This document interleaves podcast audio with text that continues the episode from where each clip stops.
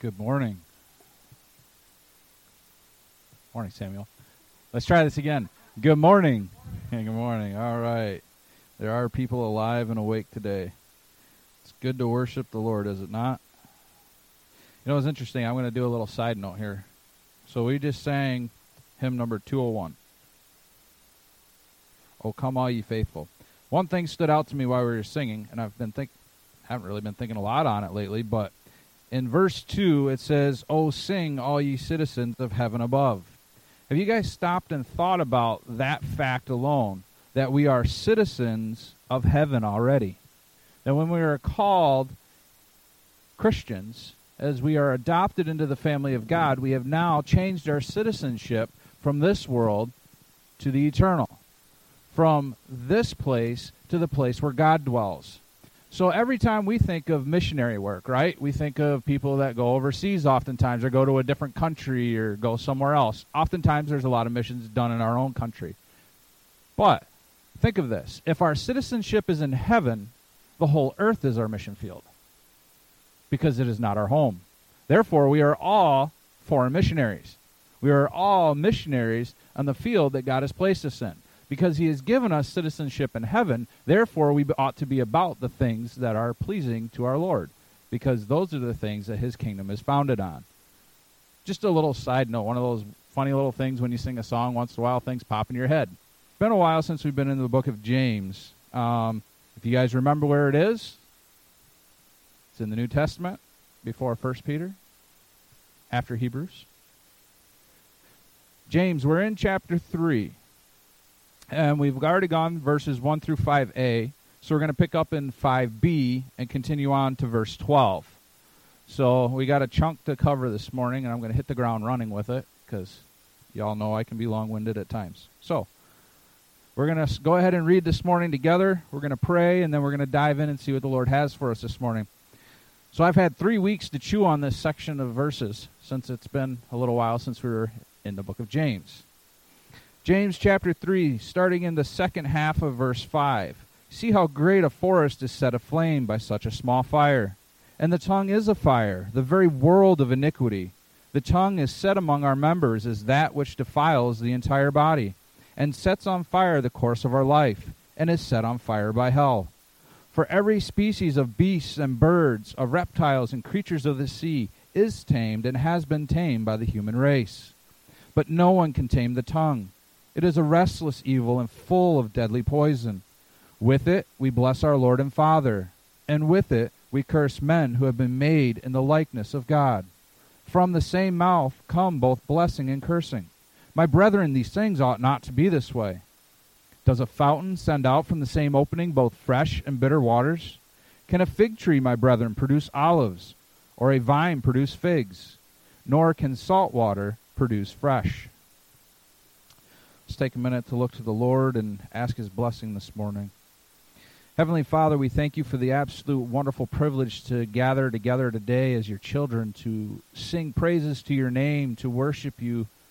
Father, we just pray that as we come before you this morning to worship through the reading and understanding of your word, we just ask that we would do so in holy attire.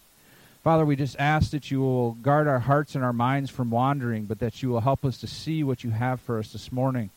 For your word is never void. Your word always accomplishes that which you send it out for. That is a promise that you have given us in your word. And Father, we believe it.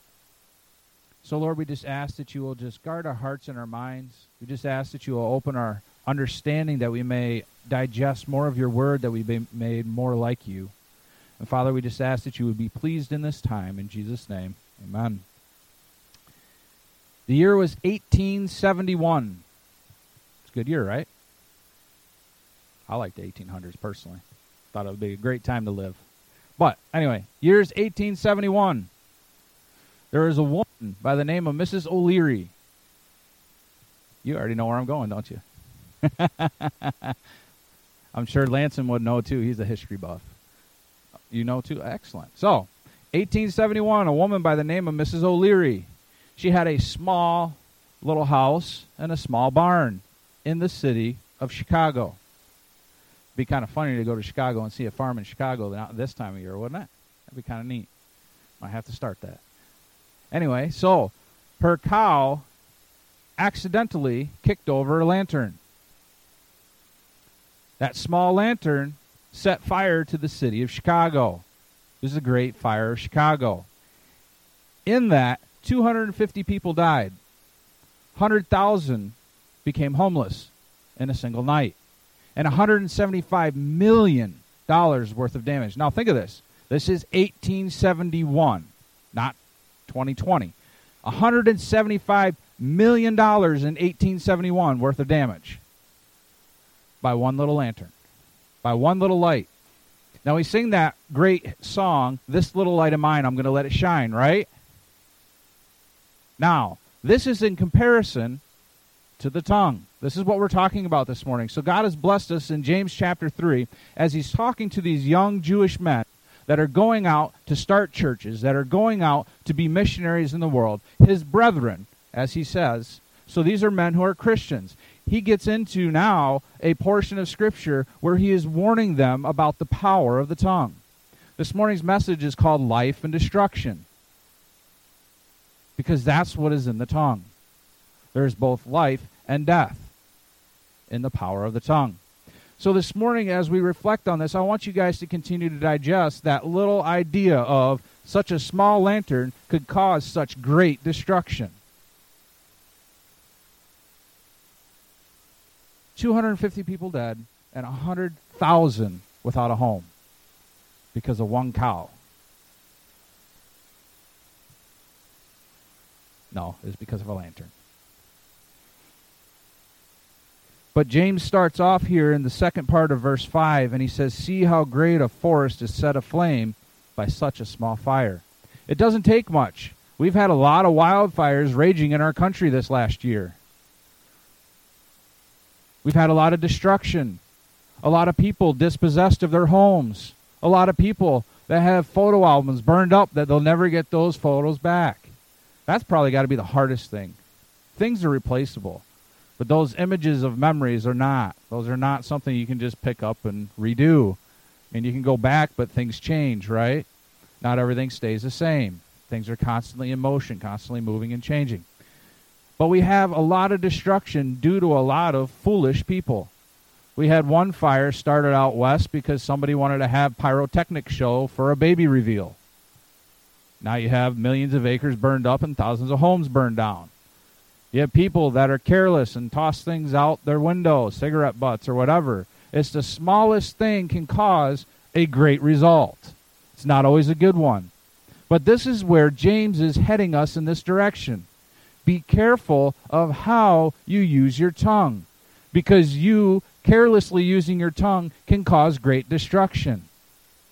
You can cause great healing, and there's much life in the power of the tongue, but there's also great destruction. But James doesn't stop there and just say, Be wary because you have this great evil that can take control and you can spew things out of your mouth before you think about it and cause great destruction. He doesn't stop there. He goes on and continues to give examples in nature and give examples in life of how to relate that, how to understand the fact that you on your own are not powerful enough to tame your own tongue. But we know who is we know that the Spirit of God can tame our tongues. How much time and thought do we put in our words? Y'all have probably heard this before, but I had a great mentor who gave me the challenge and the admonition to not speak for two weeks unless spoken to directly. And y'all know for me that's not an easy task. But it taught me one thing. Oftentimes, when people are talking, you're busy thinking about what you're going to say and oftentimes you don't hear what's actually said. We all struggle with that because we're quick to want to say what's on our mind. We're often quick to change the topic or to bring the focus around to ourselves. How often do we stop and truly listen to what people are saying? I've had this conversation with my kids over the years. There's a difference between hearing and listening. You can hear what's being said, but it doesn't mean you're actually listening to what that means or to what's being said or how it's said. But how many times do we stop, and as James says in chapter 1, to be slow to speak? How many times do we think of what we're going to say through our head before we actually say it? We all know that when somebody publishes a book, what is part of that process? There's an editor, right? And the editor goes through what is written. Why? For the purpose of making sure that one, it makes sense. For two, that there's fluidity of thought. And three, that it just doesn't go around in a circle or hit every rabbit trail and never get anywhere. It makes sure that the story is concise and set apart, that details aren't missing that are key to understanding what's being written about, that there's not too much that somebody doesn't take an idea and sit here for 10 chapters on one description. Why? Because you lose people. Most people don't have the interest and the time span to sit there and read about one detail for 10 chapters. You're going to lose people. But it's the same thing with our thoughts and our speech. Do we temper our speech? Do we edit our speech? Do we take time to stop and to really think about if I say this, what is the impact? Paul admonishes the Christians to say things that are for the building up of the church, for the building up of people, that which is encouraging. How do you know if it's going to be encouraging unless you stop and think about it? There are oftentimes, and this is one thing where my wife and I have grown in our marriage. She likes to deal with an issue here and now. I don't because I need time to think. Because if I just deal with it now, I may not say the right thing. And I know that weakness of myself. Praise God, He's given me that understanding over the years. But in that, we've grown in our relationship because now, if there's a problem or if there's something we need to discuss and I need time to think about it, she understands I'm not just putting it off to hey, deal with it on your own. It's, I need time to reflect. I need time to think of how I'm going to word this when I have conflicts at work, oftentimes I'll tell the guys, hey, take a break, I'll get back to it.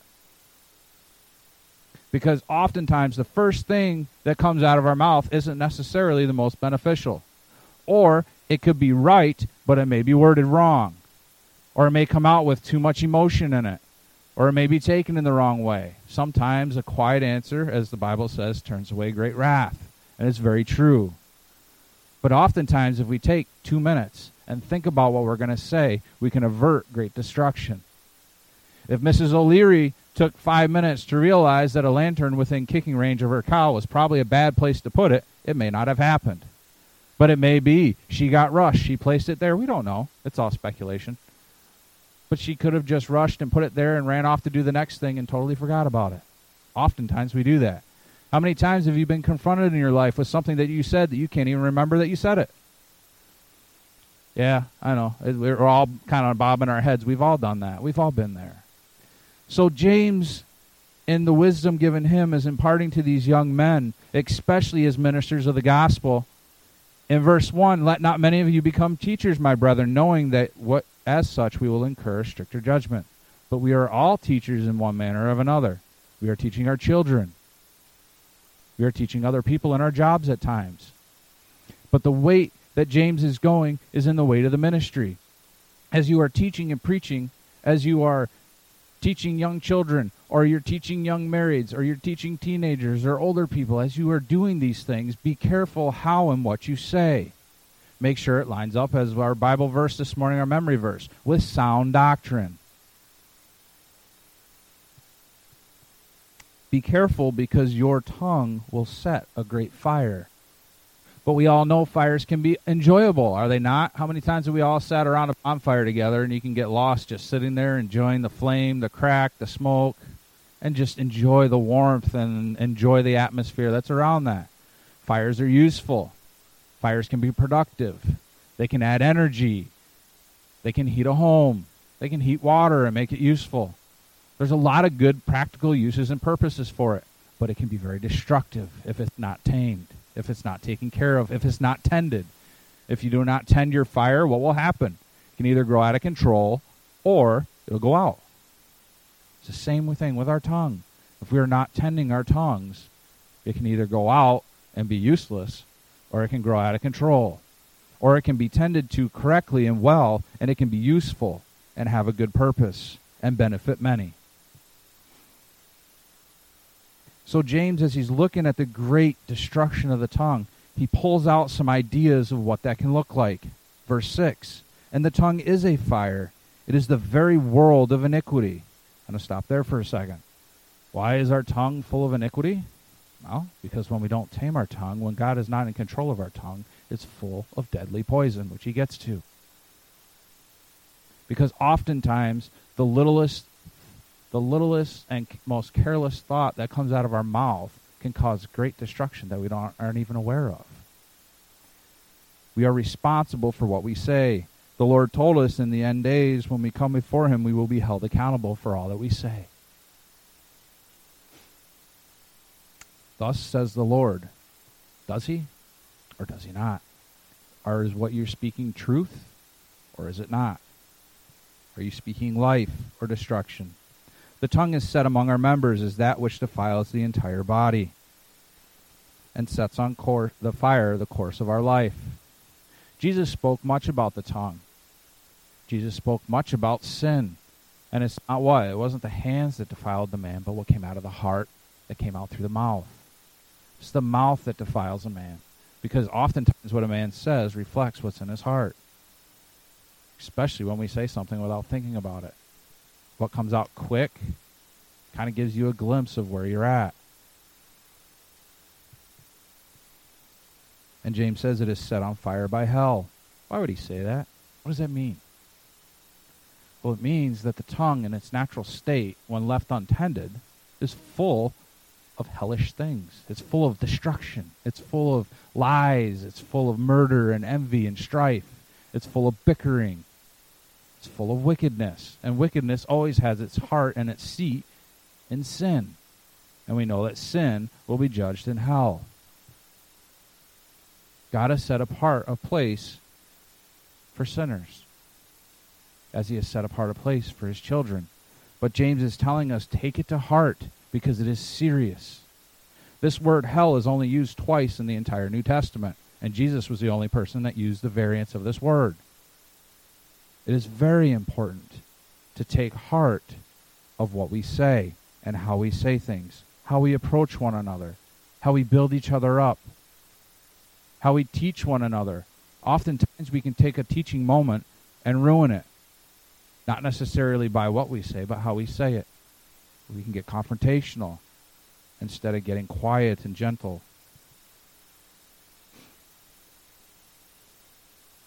Now, James moves on to talk about creatures, and he says in verse 7 For every species of beasts and birds, of reptiles and creatures of the sea is tamed and has been tamed by the human race. Don't get stuck in the literal sense of this phrase here. He's not saying that everybody's going to go out and tame a great white shark. Okay? He's using it in the figurative sense. We have taken animals, jaguars, lions, bears, whales, you name it. Go through the gamut of things. Fleas. You guys ever hear about the, the Mexican circus that they have those little trained fleas? It's pretty interesting. But we can take all these different creatures that God has made and we can tame them and make them do things that they don't naturally do. We can take a lion and put our head in the side of a lion's mouth and not have it bite you. You can put a steak in front of it when it's hungry and make sure that it doesn't touch it. There's all kinds of things that man has done and manipulated animals to do the things that they need them to do. Now, sometimes they get bit, sometimes they don't. But the point James is making is is we can sit here and we can take all these different pieces of creation and we can tame them. But man's tongue is not tameable in man's power. So he's going back to the heart of the gospel. You need Christ to control your tongue. You need the Word of God to be poured out in your heart and in your mind. Plant God's Word in your mind. Meditate on it. Memorize it. Why? So that way when you speak, that's what comes out. Words of life, words of healing. We have a hymn that also talks about that. Your tongue is so important because with it we make known the glory of God. With it we make known the truth of the gospel. But oftentimes with it we tear one another down. We nitpick. We put our priorities and our ideas first.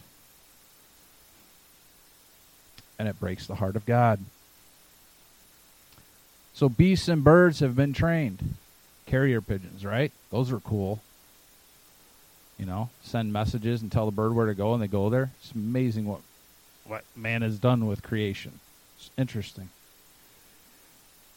But James says in verse 8, and he makes it emphatic, but no one can tame the tongue, for it is a restless evil and full of deadly poison. Take heed of your tongue. And part of that is taking heed of your mind. It's discipline.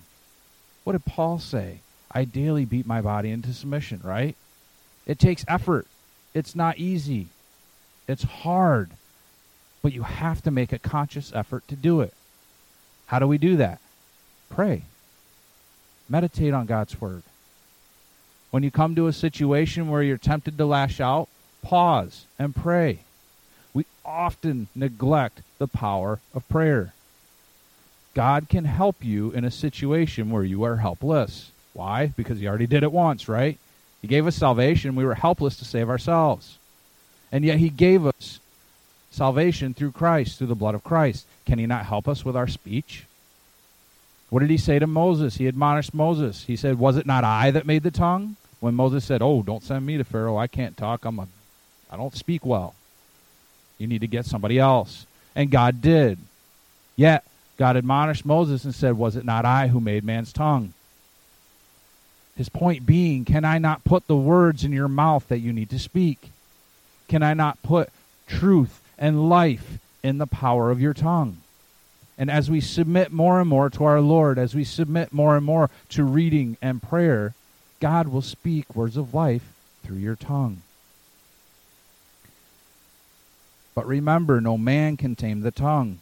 It is outside the power of man to do on his own. And he goes on to say, For with it we bless our Lord and Father. Is that not what we're doing here this morning? Many people go to church on Sunday. Many people sing hymns and songs. Many people get the warm and fuzzies. What do we do with that? Is it a Sunday thing or is it a life thing? Is this a I come here to get recharged for my week, and as soon as I walk out the door, I forget what I got recharged for? Is it I go here as an outpouring and expression of what I'm doing on a daily basis? Sunday worship should be an outpouring of what you're doing at home. This is not to be the only place that you worship. This is not to be the only place that you go to sing a, a song or a hymn. Now, some of us might want to sing by ourselves, like me. I don't sing very well. So I sing outside when I'm I don't have anybody around or I have my kids around so they laugh. But what we do here on a Sunday morning is just an outward expression of what we do individually. But it's also for the purpose of encouragement and equipping one another to do the work of the ministry. That's the point of church. The point of church isn't for the pastor to raise your children. It's not for a youth group to raise your kids and teach them how to be godly kids. It's not for a Sunday school teacher to teach your young ones what the what it means that Jonah got swallowed by a great fish or Daniel was in a lion's den. It is an outward expression of what's taking place already at the home to come alongside and affirm what's being taught. Your kids should know these things and they should come to church and get affirmed that what is being taught is true that, oh, there's more than just mom and dad that know this. That there's more to life than just come to Sunday school and recite a few things and then go on my way. The point and purpose of church is to encourage one another to do what we're doing here every day. We bless our Lord and Father, and yet with it we curse men who have been made in the likeness of God. How easy it is to get caught up in talking down about somebody else. We've all done it. We all do it. Especially when we get aggravated, right? We all stumble in what we say. There's not a perfect man among us. But we must be conscious of not speaking ill of other people. And it's hard, especially when your emotions get charged, especially when you're frustrated or angry. But in those times, your true heart speaks. Where are we at? I ask this often. Where are we at? We got to evaluate. We got to look at our hearts. We got to look at our lives. Where are we at? Where are we going? Are we blessing God today and cursing man tomorrow? It's not right. We'll get to that. James will say that. It's not right. Should not be. To bless God and yet curse somebody that's made in his image because they don't meet your standard or because you don't like the way they are or because they rub you wrong or because they do something that you don't think that you don't agree with. Oftentimes it's the little nitpicky things that get us into trouble. It's not necessarily wrong, it's just different. It's one thing I preach at work all the time. It's not wrong, it's different. There's a lot of different ways to get to the same result. Now I'm talking about work, I'm not talking about salvation, so don't take me that way. But in work, Jonathan do something one way, Samuel can do something another way, but you both end up at the same result. If you both get there in approximately the same time with the same amount of resources, it's not wrong, it's just different. But oftentimes we find ourselves degrading somebody because they're trying to go a different route. That's not necessarily wrong, but it's different. We need to be careful of how we approach people. People are watching and listening to what you say. You don't believe me, Look at the media. Actually, don't. I don't really care for the media. But anyway, people are watching. How many times have we heard somebody say, you know, I heard you say this one time and it really encouraged me, or I heard you say this one time and I just didn't get it, or, you know, or, you know, you said something to, you know, this person over here and I was kind of curious as to what you meant. People listen to what you say, people watch you, especially if they know you're a Christian because they're looking to say, aha, look, you screwed up. Yeah, people are like that. And that's okay. Because you know what? God is faithful even when we are not. But God can turn a bad situation to a good one because God always glorifies himself. Do we do the same? Are we blessing others because everybody is made in the image of God? There's not a person here or a person on this earth that is not made in the image of God. Now, that image may be marred and tainted by sin, but no less were they made in God's image at the beginning than Adam and Eve were. Everybody is made in the image of God, and that which God has made is holy and good. When God made man, he said man was very good. Now, is sin good? No. But God loves his creation. God loves that which he made in his image. We were reading through James, uh, Job this morning. Jonathan, thank you for doing that. One thought that struck me and it struck me in the past is when Bildad is talking and he's rebuking Job, he makes this statement over and over that the wicked are destroyed, that the wicked are diseased, that the wicked are this. The one thing he can't grasp is that the wicked oftentimes flourish for a season, but they do. And they may flourish in this life, but we all know in the end they're not going to flourish in eternity because man without Christ is gone and lost forever. What are we doing with our words? What are we doing with our speech? Are we leading men to Christ or are we pushing them away? Because you're going to do one of two things. You're going to draw men to the Lord or you're going to push them away by what you say. Your words will always do one or the other.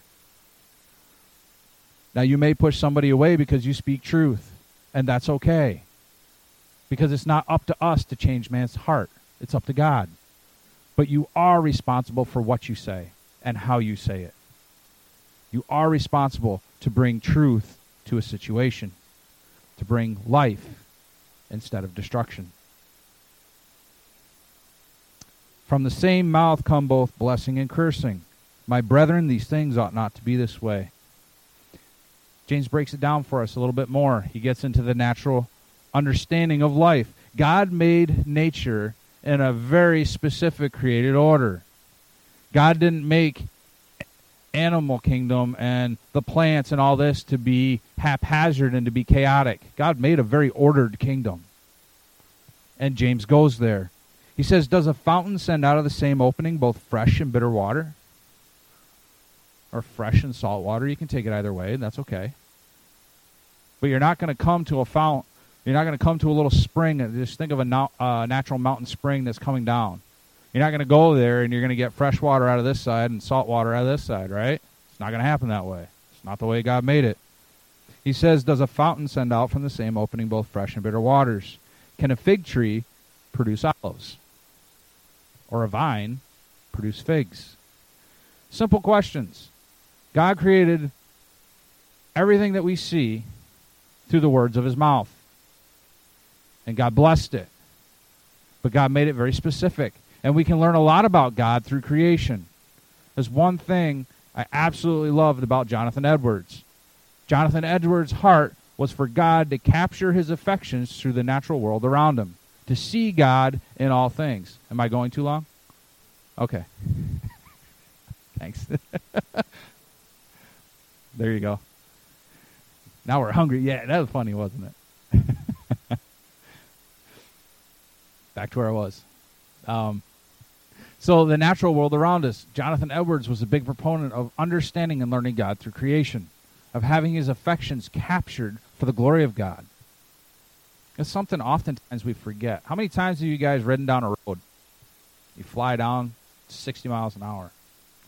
Then one time you might take your bike ride or a horse ride. And you go down the same road and you're like, oh, I never knew that was there. I know I've done that a lot. There's so much more you see when you take life at a slower pace. But how many times do you see something new there and you're like, oh, that's really cool, and you think about an attribute of God? Or you think about the, the wondrous glory of His creation. We're very blessed where we live over here. We actually get to see the sunrise and the sunset. And my wife is an avid photographer, and she takes a lot of pictures and puts them on Facebook, and everybody's always commenting on them. But the beautiful master strokes of God's hand in His creation to see a beautiful sunset and see the colors and to see the way that God orchestrated it all to come together. It's a beautiful thing to watch. Are we quick to point that out to others? Are we quick to see that God ordered creation in a very specific way? He ordered man in a very specific way. All throughout the scripture, read over and over man is to be holy and set apart because he is God's because God is holy and set apart, and man is made in his is and man is made in his image. We are to be like him in that aspect. We are to be holy. We are to be set apart. But we can't do that in our own power. We need to do it through the reading of his word, through the meditation of the word, through prayer, through seeking the Lord in all things, through setting aside our privilege and our right to be offended, right? In America, we take great offense at everything. In America, you have the right to be offended anytime you feel like it because truth is relative, because everything boils down to what you think and what you feel. This is what we brainwashed our kids with. And then when you go and talk about selflessness and you talk about the actual definition of love, a sacrificial commitment to another's good, they get lost and they give you that deer in the headlights look. Huh? Why? Because truth isn't spoken. Kids aren't confronted with the truth on a daily basis. Kids aren't seeing good examples of truth being lived out day by day. Praise God, in this church they are. But that is getting rarer and rarer in our country. But that gives us more and more opportunity. The more darkness comes, the more that little light will shine. Think about it. When you're in the city, how many stars do you get to see on a daily basis? Not very many, right? We had somebody come up to our farm the other day. they're from the city, and they're like, wow, look at all the stars. Like, yeah, they're there every night, you know. And it's like, oh yeah, all the lights from the city you can't really see. You might see one or two, but you're not going to see very many. But that's what happens when sin comes in. It blinds you to the truth and the reality of God's created. God's ah, sorry, tongue tied this morning. God's created order. God made all things beautiful and he made it in his time. He made it exactly how he wanted it to be. And God orchestrates life on a daily basis for his glory. Do we see that? Are we blinded by all the lights of this world? Do we help people see that one little light? You go to the city and you have a little light, it's not very bright. You go out into the country where it's just dark for miles and you see one light and it's like, oh, it's not that far away. And then you keep driving and driving and driving, and 12 miles later, you finally get close. Right? It's amazing when the darkness gets dark how bright that one little light is. And as we move in this world and as we continue to grow towards the culmination of Christ's return, which is imminent, it will come. As we get closer to that, the world will get darker. But you know what? You will get brighter. You will have more opportunity to share the gospel. You have more opportunity to see what's around you in the light of what it is. And you'll have opportunity to speak to that. But only if you're in God's Word, only if you're in prayer, only if you are seeking to use your tongue in a life giving way.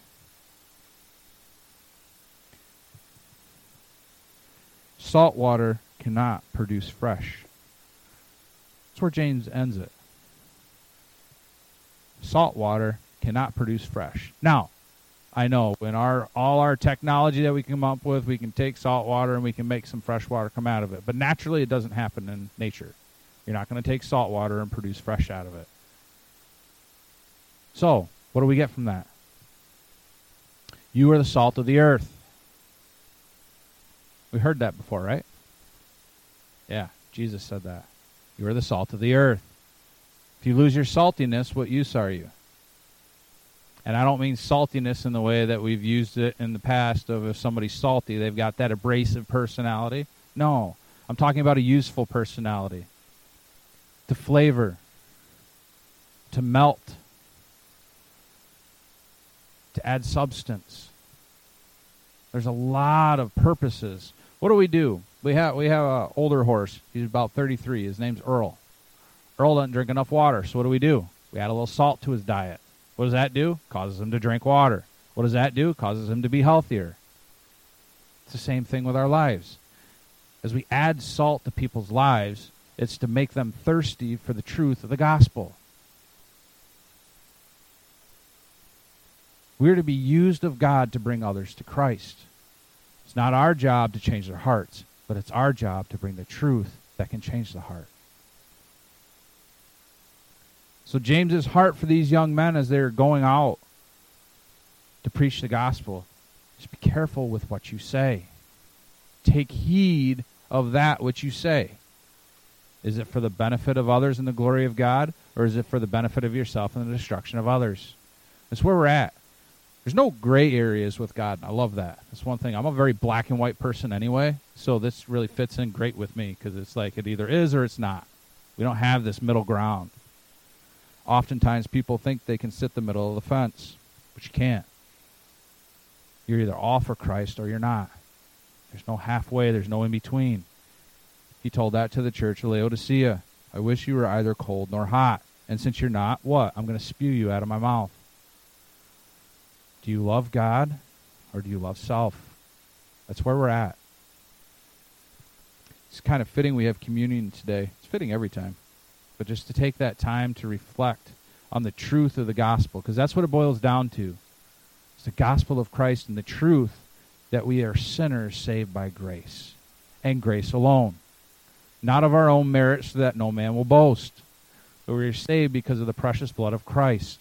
We are saved through the blood of Jesus Christ. That word through is a really neat Greek word and it means a channel of the act. So basically, if you think of the aqueducts back in the Roman days, we'll use that for an example because we all like history, right? So you had these big aqueducts, and there was a big half tube that funneled the water where it needed to go. That was a channel that that water was to go through. That was what Christ did for us with salvation. It was through Christ, through the action and the person of Jesus Christ, that salvation came to man. And we get to celebrate that again today. We should celebrate it every day. But we are get to be, do it together, one with another. To be able to look at what did Christ do when he came to this earth? Fully God and yet fully man. 1 Corinthians 11 gives us an admonition. But every man must examine himself, and in so doing he is to eat of the bread and the drink of the cup. For he who eats and drinks eats and drinks judgment to himself if he does not judge the body rightly. For this reason, many among you are weak and sick, and a number asleep, meaning have died. But if we eat, uh, if we judged ourselves rightly, we would not be judged. But when we are judged, we are disciplined by the Lord, so that we will not be condemned along with the world. Take that to heart. Sit in judgment on your heart. See where you're at. God doesn't put it in here for no reason, and neither should we. And to be honest with oneself, sometimes it's hard to do, sometimes it's easy.